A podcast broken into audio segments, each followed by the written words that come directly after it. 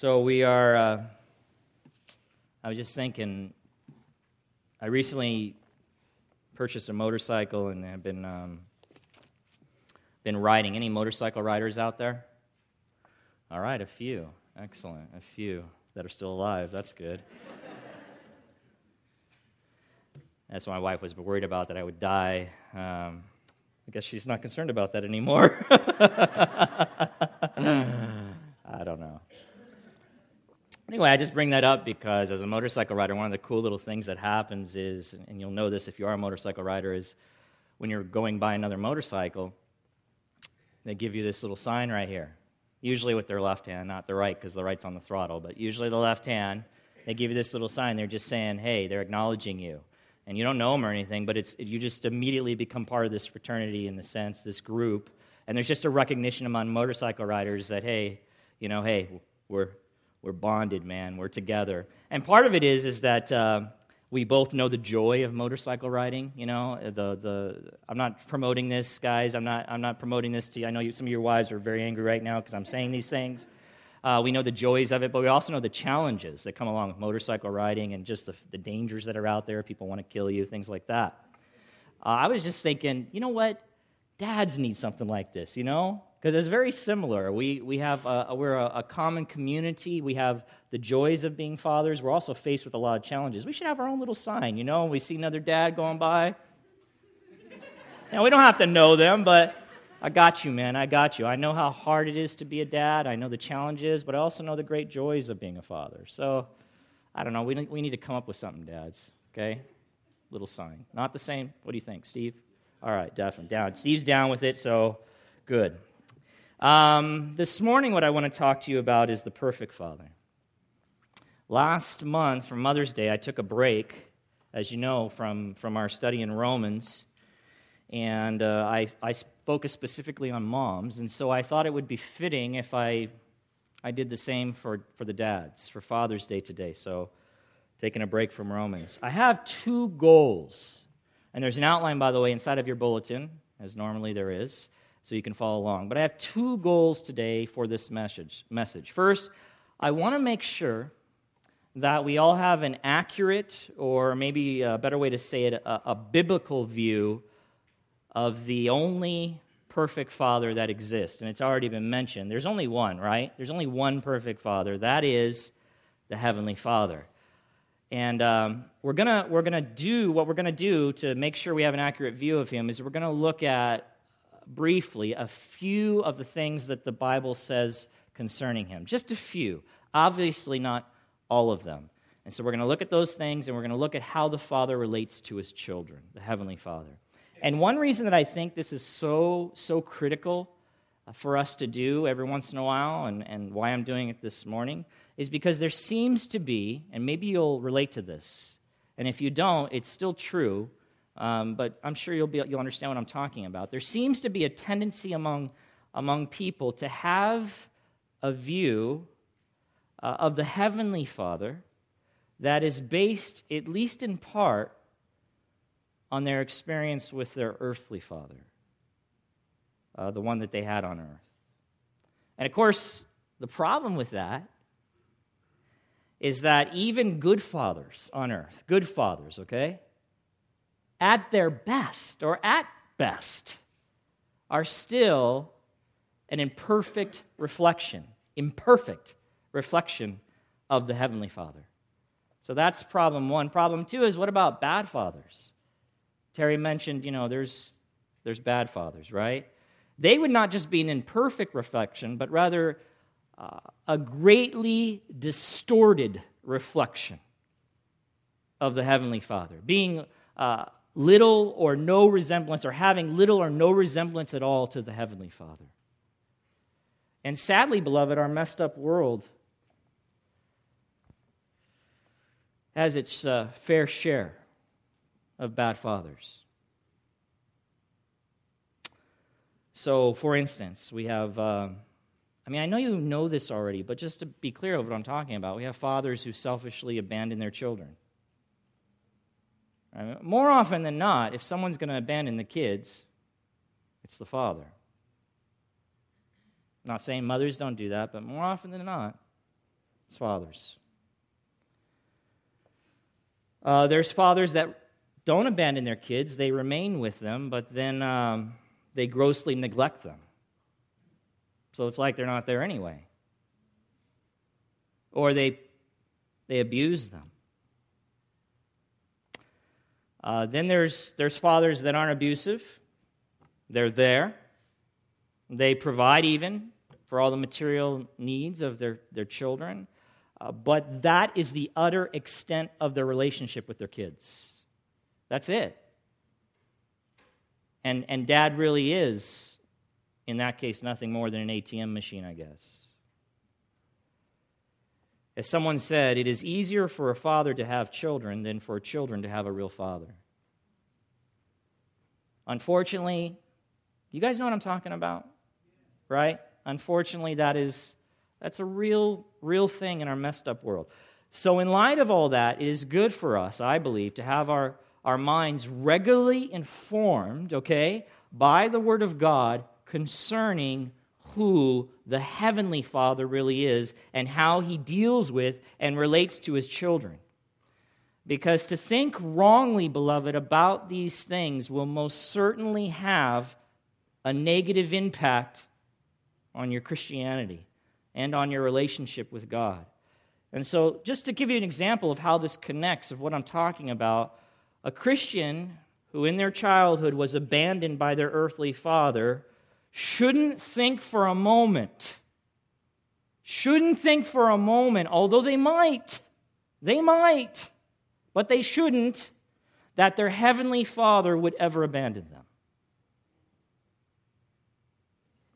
Because if they do that, then what ends up happening is they have a hard time fully entrusting their lives to their Heavenly Father. Because in the back of their mind, they're thinking, will He bail on me?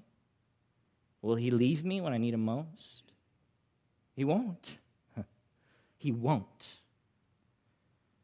Or a Christian who had a father who was there, right, in the home, but he took no interest in his or her life, that Christian shouldn't think for a moment. They shouldn't think for a moment that the Heavenly Father isn't always concerned about them. Always. And that He doesn't deeply and genuinely care even about the most minute, smallest detail of their lives. He does. He does. Or maybe you had a father that would blow up at you and maybe abuse you in some way when you did something wrong or didn't live up to his expectations. And so, you know what happens? You're always on edge, right? Living in fear of your dad, and doing everything in your power to try to earn His approval. But beloved, that is not at all how the Christian should view their Heavenly Father or their relationship with Him. Not at all.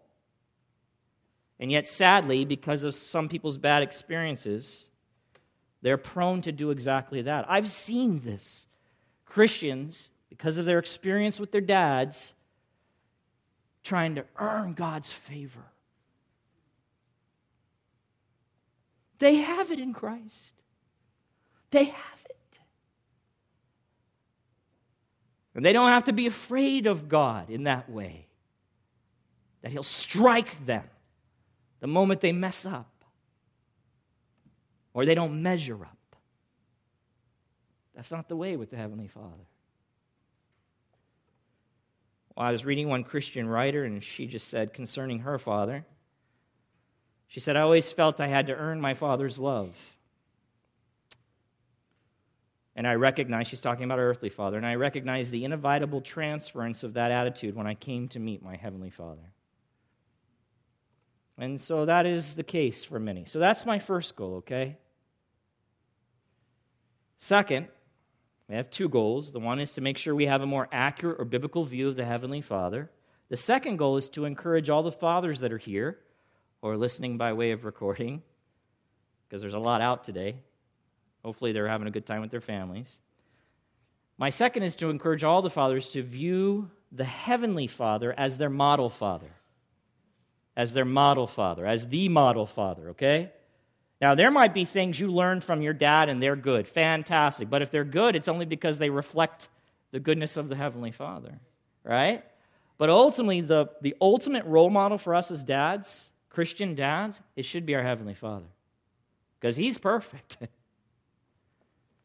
And then hopefully you'll make it your mission in life as dads, if you haven't already, or maybe you'll just recommit yourself to this, to pattern your fatherhood after Him.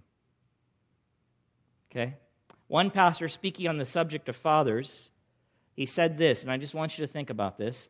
The overarching guide for every father should be to live in such a way that his children can see what God the Father is like. Just let that sit there for a second.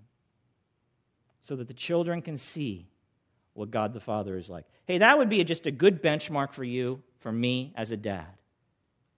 Do right now, do my actions, does my attitude, does the way I'm handling this situation, does it reflect the Heavenly Father to them? Or does it reflect something else? So this morning we're going to consider 4 characteristics of our Heavenly Father. And we're going to do that based on these 2 goals that I've set for myself, that we would think rightly about Him, so we won't be confused about who He is. And as an earthly fathers, we might strive to be more like Him, okay? That's the goal. You ready? By the way, hopefully this has application. The first part will have application to everyone. It's relative to everyone to get a proper view of the Heavenly Father. And I also wanted to speak directly to the dads that are here. So we're going to consider 4 characteristics of our Heavenly Father, as I said, and those are... So we would think rightly about Him, and as earthly fathers strive to be more like Him. Those are the patience of the Father, the discipline of the Father, we're talking about the Heavenly Father, the reliability of the Father, and the mercy of the Father. By the way, we could go all day. I'm just pulling out 4. And I pulled out these 4 because, in my estimation, this is where fathers go off the rails most often. In other words, they don't necessarily align in these areas, or they have the biggest struggles in these areas to reflect the Heavenly Father, okay? We go off the rails in lots of other areas too, but primarily, I think, here, okay? So let's begin with the patience of the Father, and these will be simple. The patience of the Father. Psalm, and you don't have to turn your Bibles, you can if you want, but the text will be up on the screen. Psalm 145, verse 8, the psalmist writes this, "The Lord is gracious and merciful." Fantastic. He's also... what is He? Slow to anger. And abounding, overflowing, I love it, in steadfast love. Now that expression, I'm just going to pull that one expression out there, slow to anger. That is a description of God that is used repeatedly in the Bible. Not just once, but over and over and over again. God is described as being the Father as being slow to anger. And it's a phrase that points to or signifies the patience of God. The patience of God. So listen, the Heavenly Father, though He has every good reason, you hear me? He has every good reason to be angry with His creation, with fallen, sinful, messed up humanity. He has chosen to exercise restraint. He is long-suffering. Even when provoked, He holds back His anger. He is patient with sinners. Aren't you glad? Huh? You should be. You should be real glad that this is one of the characteristics of our Heavenly Father, slow to anger. When we think of earthly fathers, though, I think we know that many, maybe that's an overstatement, just too many, are not really like this. Meaning that it would be difficult to characterize them as being slow to anger, or long-suffering, or patient. In fact, I think we would find that the opposite in many cases may hold true. That being that they are actually quick to anger. But beyond that, beloved, unlike God, their anger is often, or may not even be, justified. It's not even justified. It's not even righteous anger. So we know earthly fathers, they can fly off the handle or blow up or be impatient with their children for all kinds of sinful and selfish reasons that have nothing to do with righteousness. Hello? I know this is way different than the Mother's Day message I gave. I get that. That was way more upbeat and all that, okay? But here I am, Dad, talking about dads. And dads need these kind of messages. They need to hear it. And because our world has been so, dads are influential, hugely influential. You know that, right? They have a big impact on their children, whether they're there or not. They're having an impact. And so for those reasons, I just think it's important to talk about these things because it can mess with us. It has. I've seen it over and over again in people's lives and how they approach the Heavenly Father. But beloved, the Heavenly Father is not like that at all. He's not like that earthly father I just described. Even when he is provoked, and he has every just reason for being angry, he exercises restraint. And as I said, we should be glad. Because if that was not the case, then humanity would surely have ceased to exist by now. Because he would have unleashed his anger. And there would have been nothing left. But part of his goodness, beloved, you know how we say God is good all the time? Part of his goodness is he's slow to anger. He's slow to anger. So for you Christian fathers, listen. When your child provokes you, when they sin against you, when they challenge your authority, when they rebel, I know this doesn't happen to many of you. I'm just saying, if it ever did happen, it is critical in those situations for you to remember the incredible patience of your Heavenly Father that you have experienced in your own life.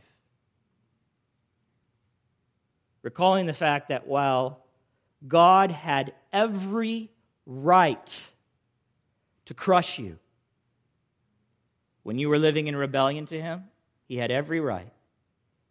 He didn't. He didn't, did he? Rather, he chose to exercise restraint and patiently and lovingly drew you to himself in salvation. You got to think about that. Proving beyond a doubt that he is truly, truly patient with sinners. He is slow to anger. Second characteristic of our Heavenly Father. And that is the discipline of the Father. There's another place where dads go off the rails. Earthly dads. All right, so this is a common passage that is referred to when we speak of the discipline of the Father. It's a good one. Hebrews chapter 12, and we'll just read verses 5 through 11. The writer of Hebrews says this, "And have you forgotten the exhortation that addresses you as sons?"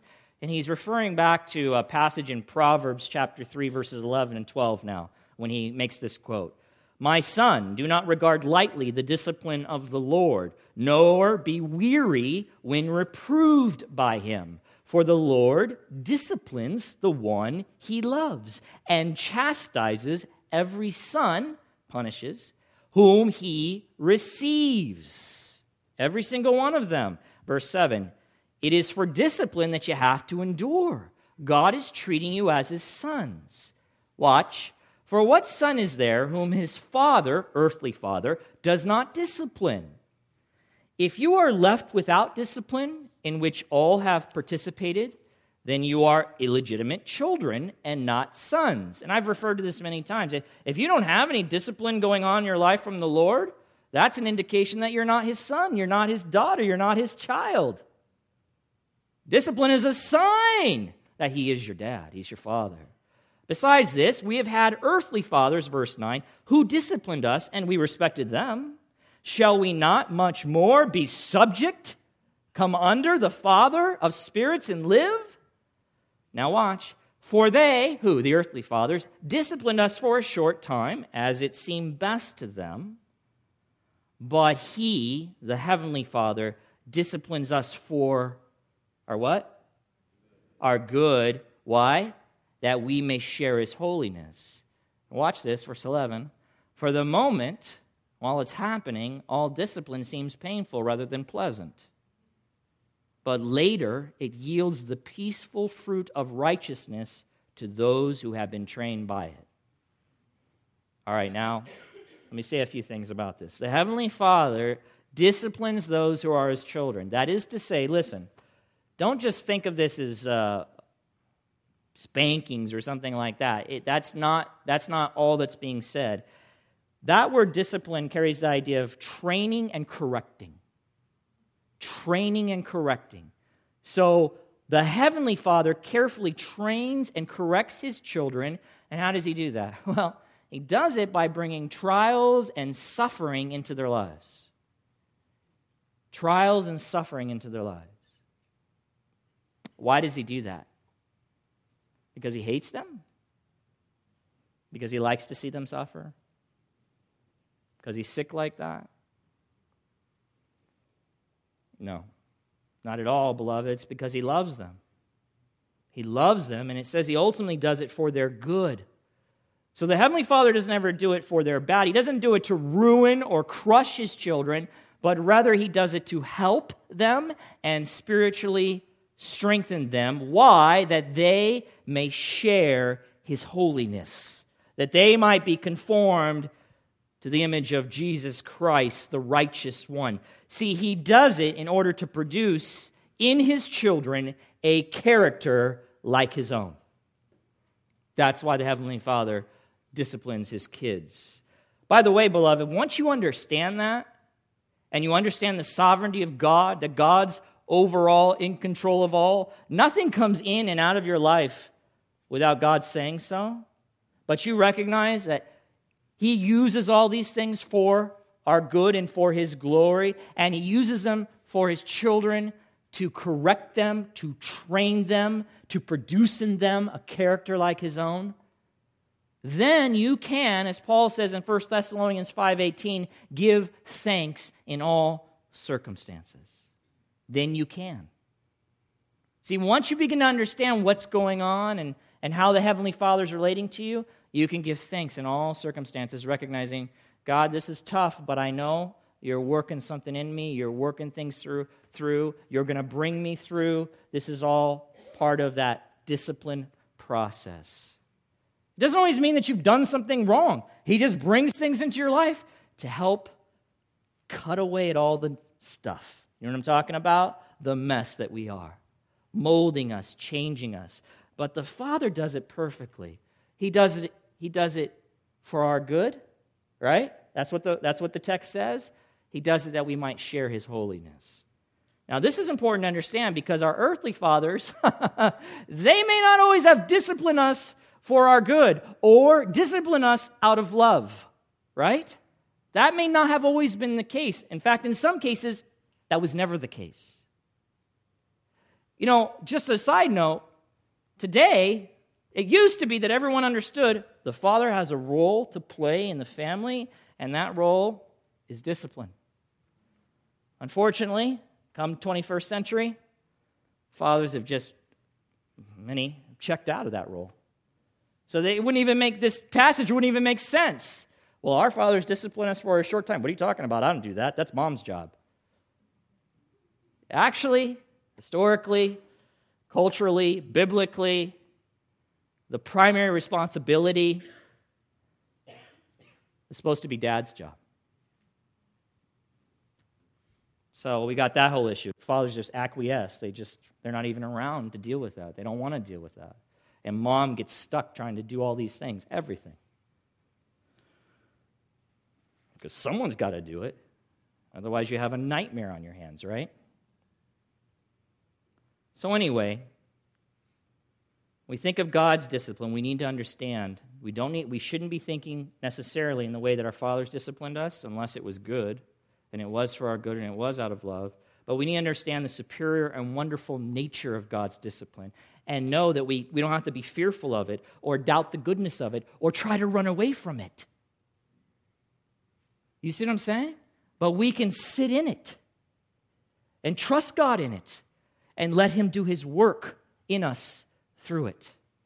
Because we can know, not get confused with what maybe our earthly dads did, but we can know He does this for our good. He does this that we might share His holiness. He does this out of love for us. That's why these things occur. All right? And at the same time as earthly fathers, you know what we need to do? We need to regularly check ourselves and make sure that our discipline is driven, our training, our correction is driven solely out of love, real love, and real concern for our children's spiritual good. Huh? That's what we need to do as dads if we're going to reflect the Heavenly Father. I'm just telling you from experience, sometimes our discipline is for other reasons. Sometimes we just had a bad day. Sometimes the kids are just an annoyance. Sometimes we just want them out of our face. Sometimes, listen, sometimes our training is really because we want our kids to look a certain way so that we look good. Huh? Hello! Yeah. So we focus on the external, all the external stuff. Walk this way, talk this way, do this, do that. Don't you move. Don't you sit down, up, down. All these things. We get them. We conform them, right? Because really, in the end, we just want them to look good, because if they look good, then people go, wow, you must be a good father. Yeah, that's right, I am. Thank you very much. Look how I have control of my child, right? But ultimately, is that the good of that child? Now, listen, you know, obviously, I want my kid to sit still when there's cars driving by. I need some external restraints on this child, right? But ultimately, I want their heart to be moved. I got to speak to their heart. In order to do that, I got to speak to them about the Lord. I got to speak to them about the Word of God. I got to speak to them about salvation. If my concern is their spiritual good, then I'm not going to stop at the externals. I'm going to go after the heart, because that's what the Father does. You see what I'm saying? So you got to check yourself, dads. You got to check yourself. Is my discipline, is my training, is my correction of my child, is it being done out of love? And if it's not, stop, repent, ask God for help and the power.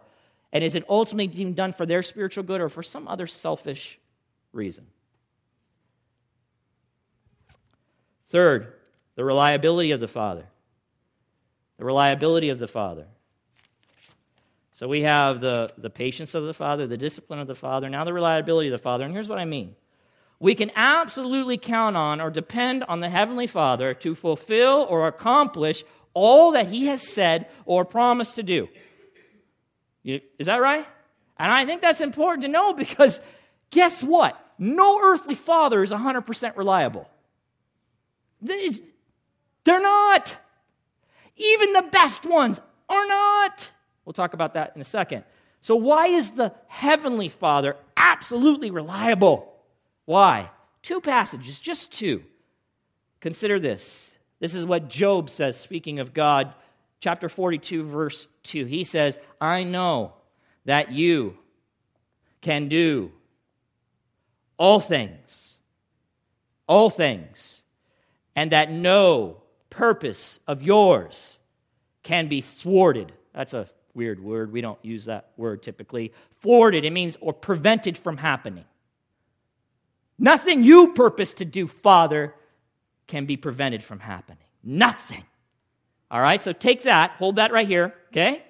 Now one more passage. Numbers chapter 23, verse 19. Numbers 23, 19. The Word of God says this, God is not man that He should lie, or a son of man that He should change His mind.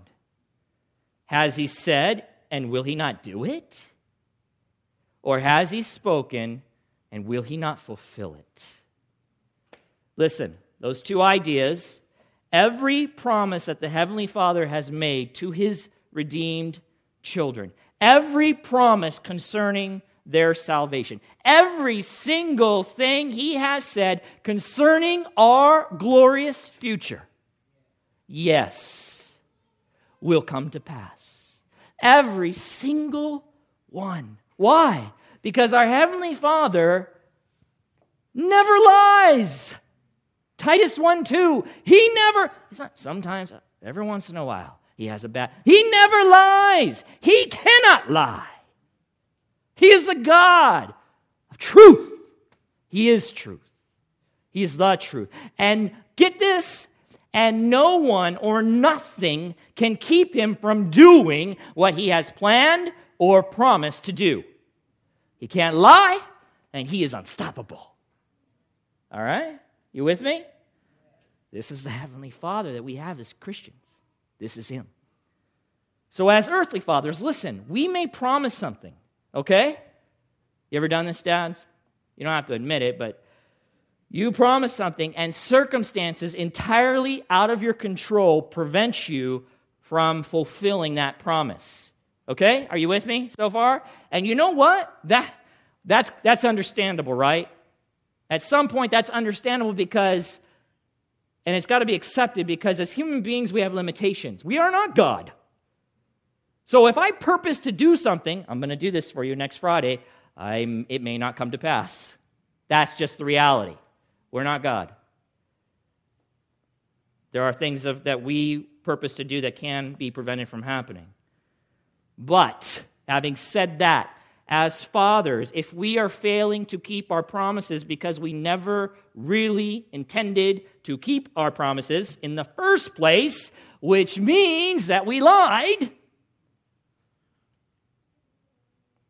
or we were initially sincere. We made the promise, we were sincere in that promise, but now we have let circumstances that we can control come into our lives and keep us or prevent us from fulfilling that promise. Circumstances that we can control. We let those become more important than keeping that promise to our child. If we are doing that, then our children will suffer. They're going to suffer. And our fathering is certainly, potentially leading them to great confusion about their Heavenly Father. And we don't want to do that. We don't want to do that. Because then the kid grows up and, I don't know, can I really count? Can I really count on the Father? If he says such and such, do I really know it'll happen? My dad was a promise breaker. You see what I'm saying? But the Heavenly Father is not that way at all. Fourth, don't worry, I'll try to redeem us all at the end here, okay? The mercy of the Father. The mercy of the Father. Okay, so we have the patience of the Father, the discipline of the Father, the reliability of the Father, and now we have the mercy of the Father. In 2 Corinthians chapter 1, verse 3, Paul refers to God as the Father of mercies. Can you imagine if that was your title? The Dad of mercies. Well, that is the title of the Heavenly Father. He's the Father of mercies. And in Ephesians chapter 2, verse 4, in the context of our salvation, Paul says that God is rich in what? What do you think? Mercy. You want to know what God's rich in?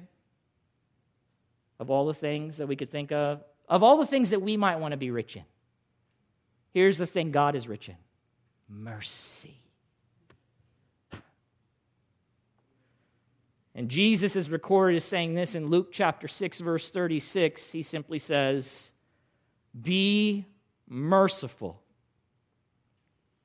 even as your Father is merciful."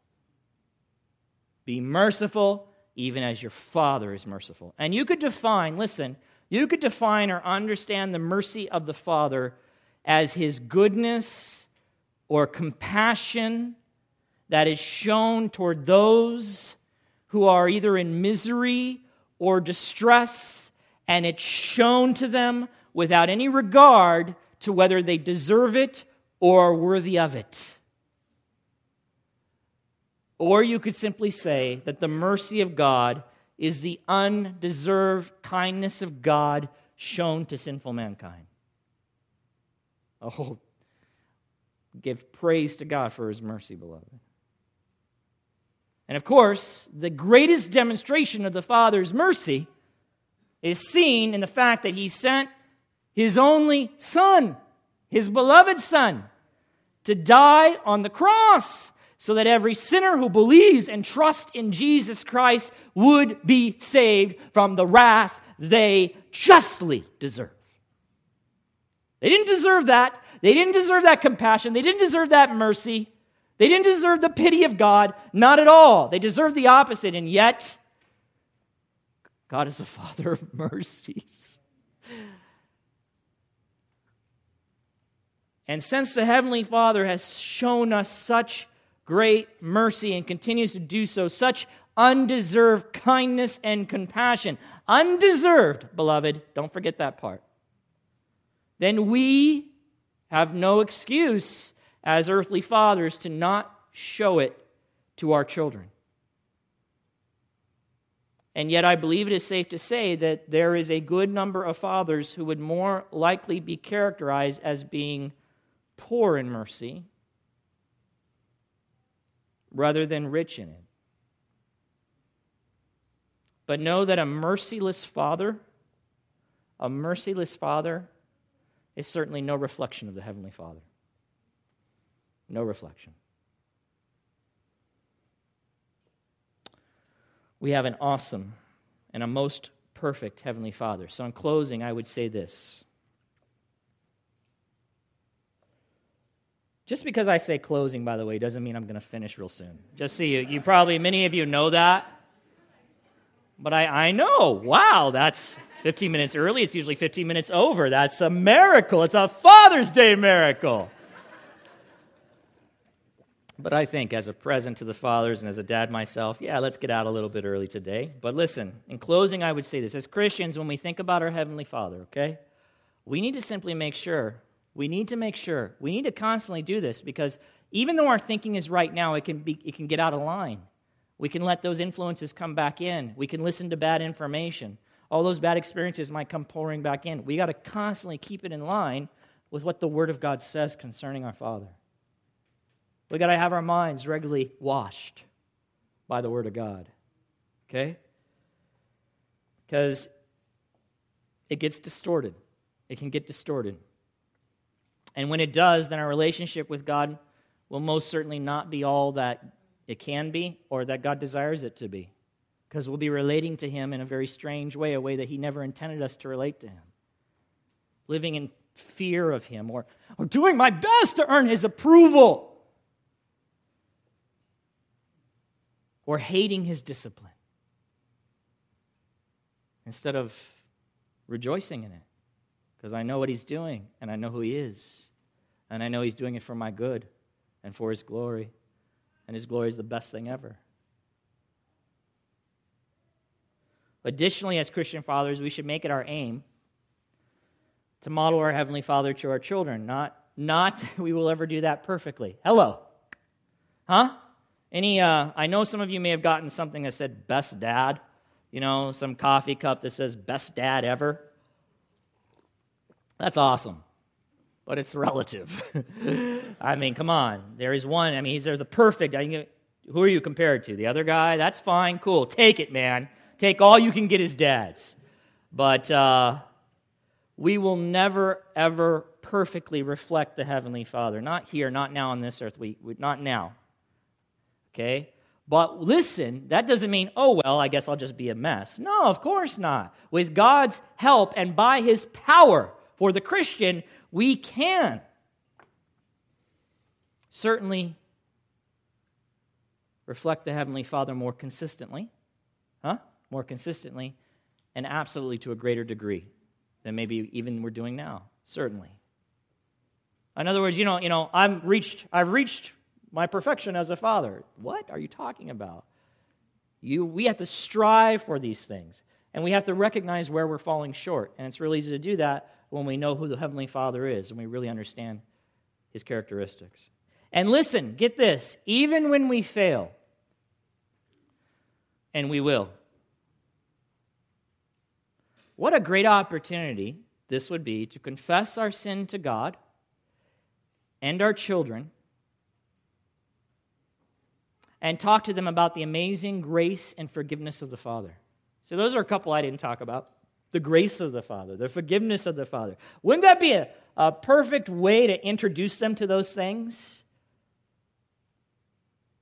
and make it clear to them that our sinful action or attitude did not accurately reflect the Heavenly Father, so that they don't enter their adult life confused in some way about who He really is. Huh? Beloved, no matter what kind of earthly father you had or have, you should know this at least, that you can always rejoice in and count on and trust in your Heavenly Father. Okay? You can. And if your earthly father was or is anything like the Heavenly Father, anything like Him, some more than others, okay? You can and should be grateful for that wonderful blessing. You should be grateful.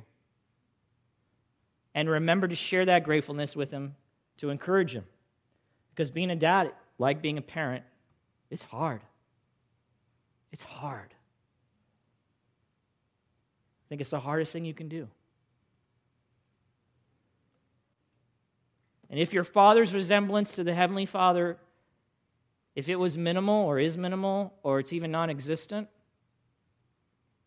and sadly that's the case many times, then here's what I would say to you in closing. You need to remember the words of the Apostle Paul that he wrote in Ephesians chapter 4, verse 32.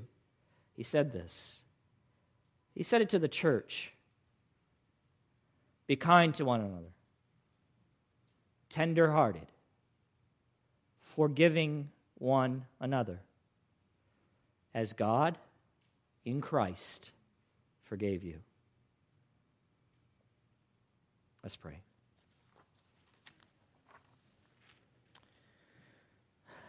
Heavenly Father, we come before you now, and we've just touched the surface of who you are.